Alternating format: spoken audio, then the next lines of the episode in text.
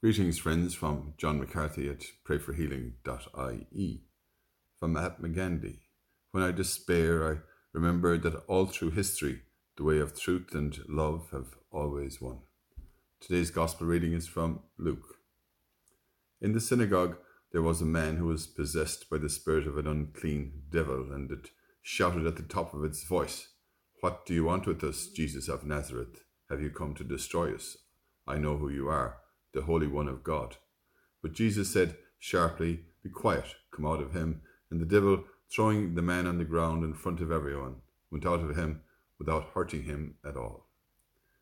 Thank you, Lord, that you have the victory over evil. Thank you, Lord, that you are on our side, giving us triumphs every day. Grant us that our minds be filled with your light and calmness, and let us be peacemakers in the conflicts of our lives. The psalmist says, The Lord is kind and full of compassion, slow to anger, abounding in love. Grant us peace, Lord, as we say together and pray for one another. Hail Mary, full of grace, the Lord is with thee. Blessed art thou among women, and blessed is the fruit of thy womb, Jesus. Holy Mary, Mother of God, pray for us sinners, now and at the hour of our death. Amen.